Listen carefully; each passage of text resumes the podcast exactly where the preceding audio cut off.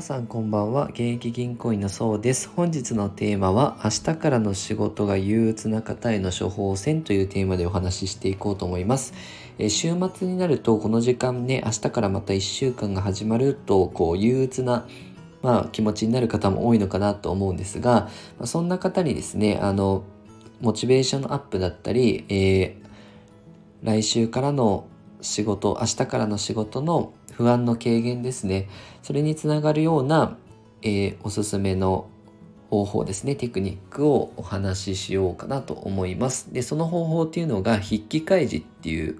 方法なんですが、まあ、すごく簡単なので是非あの試しにやってみてください。でそのやり方っていうのが、えー、今自分の頭の中に考えている、まあ、自分の体験感情とか思考をもうノートに書きまくるっていうこれだけなんですね。でこれが1日8分ですね。8分間今考えている不安だったりとか今日嬉しかったこととかをノートに、えー、書き続けるっていうのをするだけで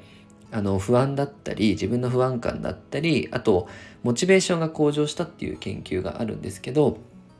これもしねおすすめなので最低でもね4日間続けてみてください。あの、1日だけだとね、効果実感できない方いると思うんですけど、まあ、最低でも4日以上続けてみると、本当にね、あの、今考えているものを思考を分離できるので、あの、おすすめです。